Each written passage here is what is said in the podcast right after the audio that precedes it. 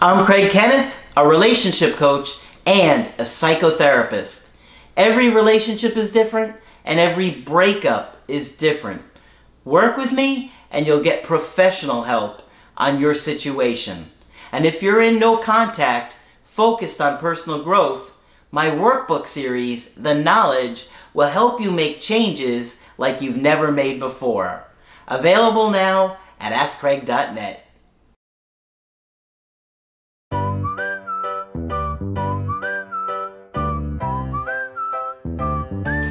Hi there, I'm Coach Craig Kenneth, I'm Coach Margaret. and today we're going to be talking about why can't I stop loving you?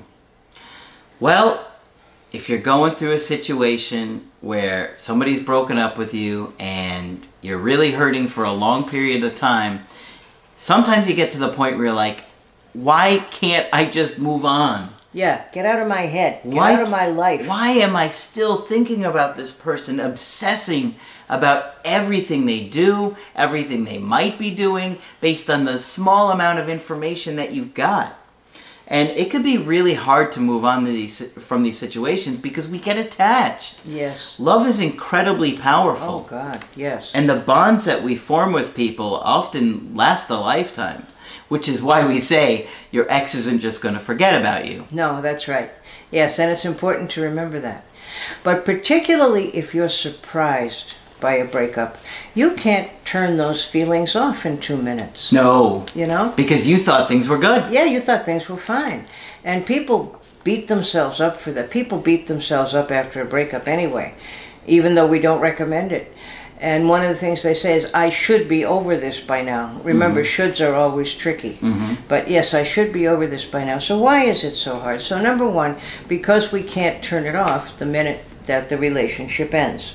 And this lady makes some suggestions here about some reasons she has heard about mm-hmm. that make it dif- difficult to stop loving somebody in particular. Um, one of the first ones is you thought your ex partner was the one. That's big. It is big. Because the beliefs that we hold about our partner Right. really uh, affect the way we see the relationship. I remember one girl that I dated, and we probably were only dating like three or four months.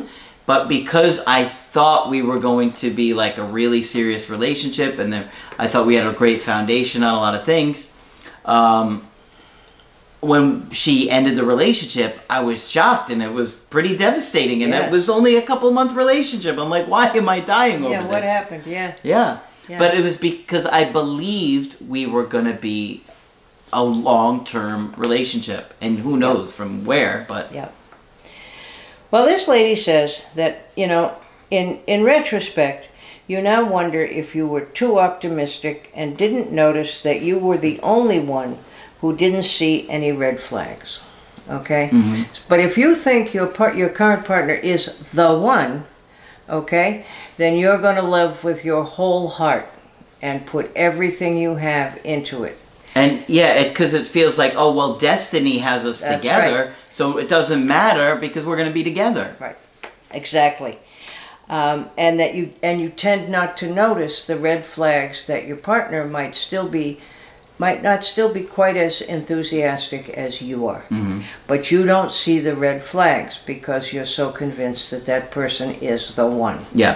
It's dangerous Yeah. to hold these kind of beliefs. It really is. right? These Yes. uh, ideas of like twin flames or um, love at first sight. Oh. You know, if you want to believe it, that's up to you, but you're taking a risk, Yes, you are. right? Yeah, believing your ex partner was the one. There isn't the one. There may be some people with whom it would work out for you if you happen to encounter them under the right circumstances.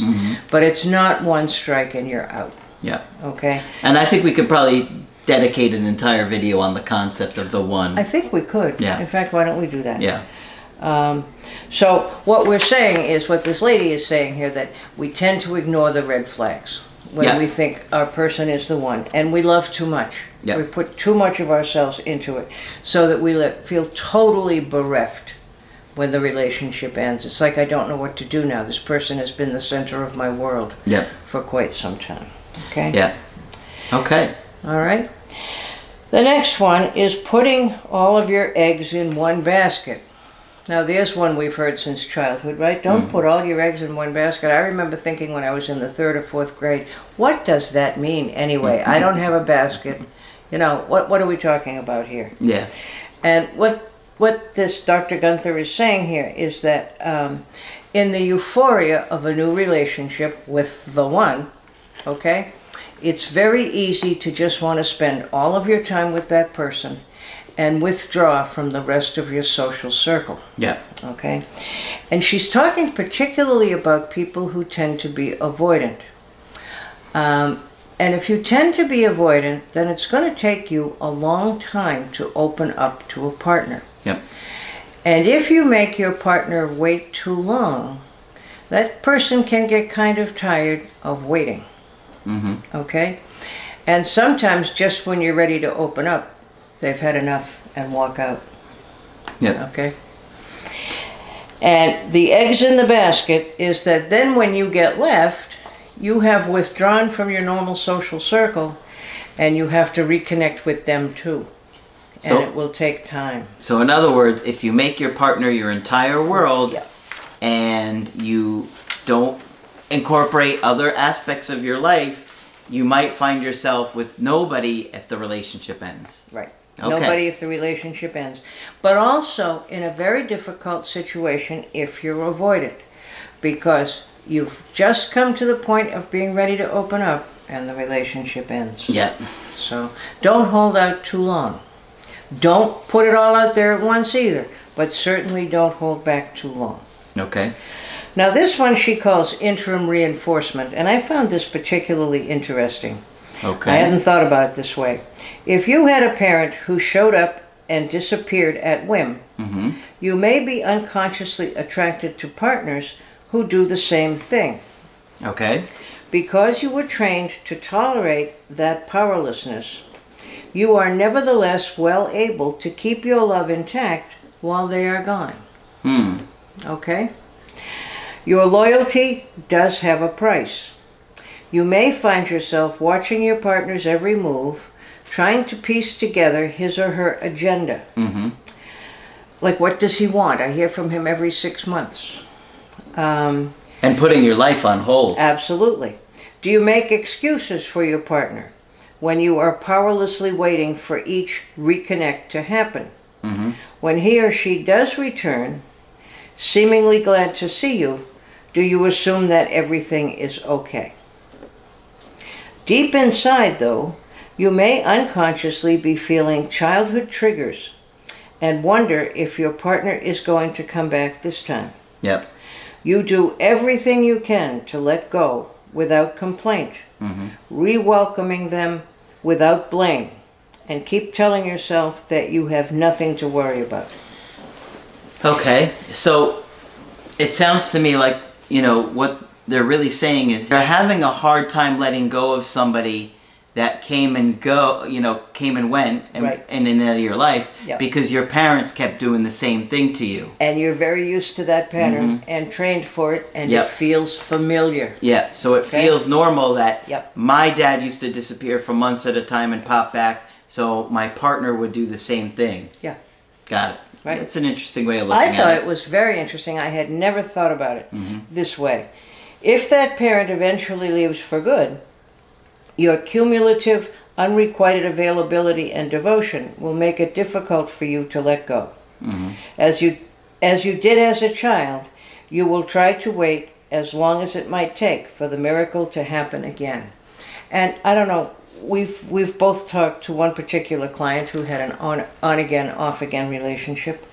Um, and you know, it's it's you feel bad for her because she does keep waiting and she keeps hoping that the miracle will happen again. Mm-hmm. And it's ridiculous. I mean, she's put up with it for a really long time and she really needs to be able to say no more of this. Mm-hmm. Um, but I thought it was very insightful and I hadn't thought about it quite this way. Okay. All right. When your past defines your future, mm-hmm. if you've dated for a while and the right person has just not come along, mm-hmm. you can easily become pessimistic, cynical, or even bitter. All three of those feelings will unfortunately cast a formidable shadow on any of your future hopes. Mm-hmm. Even if you do not realize it, you will behave as if there is no one who can truly love you in the way you want to be loved. Wow. Right? Yeah. Yeah. I said that too. Wow. You might unconsciously be broadcasting that belief to any new partner, warning that they could be held responsible for those who have hurt you in the past. And that happens, right? Yeah. I'm controlling because, you know, my first wife ran around with everybody in town, Yeah. okay? Yep. um, that I'm not your first wife, okay? And don't make assumptions about me. But that's the kind of thing they're saying. Yeah. So you could be blamed for something everybody else has done. Oh, it happens a lot. Yes, it does. If you have enough going for you, you may still have interested takers who might be willing to swim in the shark infested waters to get the prize. You may be unwittingly and continually testing them to see if they'll stick around until you finally drop your armor. I mentioned that earlier. Yep. Some guys wait a long time. Some women wait a long time. If you test too long before opening your heart again, that person might give up because the cost of because the cost of being with you is starting to outweigh the gain of being with you. How terrible that would be if concurrently you have begun opening up the floodgates at the same time as your partner has had it and leaves. Wow. That would be a terrible situation. Absolutely. Yeah. Got a couple more here, right? Yep. Um, when you make it your fault. In the throes of your feelings of abandonment and broken trust, you may feel as though your path will never go away, your pain will never go away, and that you will never be able to love again. Yeah. It is totally natural and understandable that you would feel that way for a while. Um, if you've been left behind before, you may be unconsciously creating that pattern and need some professional guidance to help you. Pathological grief can keep you unable to accept the ending of relationships. You may be in danger of holding on to your sorrow as a substitution for the relationship. Wow. Hmm. Okay? Um, fearful that it would be even more painful if you accepted the finality of the relationship. And that speaks to me of a client I had seen in my private practice who absolutely could not give up the finality of her mother's death. And she was finally able to say this that if I give up um, the sorrow and acknowledge the finality of her death, then it will feel even worse. But you can't hold on to a ghost, you know. You eventually have to let go. And this makes perfect sense, and very few people put this into words. Okay. All right? Got one more? I got one more. Fantasy love. Think of all the things about your partner that you desired and those that you have you were afraid to lose. Those attachments are the tethers that keep relationships intact. Mm-hmm. Even after a relationship ends, you might not be able to let go of those attachments. They made you feel alive, valuable, and wanted. Mm-hmm. Okay? Um, and those are hard things to give up Oh, yeah. and you had reason to believe that your partner felt exactly the same way. Yep. Now your partner's gone, and you are still remembering the relationship as though it were reciprocally satisfied and perfect. Yeah. You have this idea of how Yeah. perfect and wonderful it was going to be. Right. And giving it up means just going back to the ordinary life that you felt like you had. Mm-hmm. Well, it doesn't have to be an ordinary life, and it can be great. You just have to make some changes. Yeah, Right. exactly. You know, holding on to something that's a fantasy is only going to prolong you Right. from moving forward and finding real happiness. And it happens. It happens a lot. I'm thinking of an old song called "The Way We Were." Do you know the song? Uh, yes. It was Barbra Streisand. It was a wonderful song about that. Can it have all? Can it have been all so perfect then, or has time rewritten every line? You know, and that's exactly what she was talking about. That in retrospect, the relationship looks perfect, and of course it wasn't. yeah. All right. So, hopefully this will help you think about why it's so tough to move on after a breakup Yeah. and why it's so uh, uh, easy to find yourself a year two years later mm-hmm.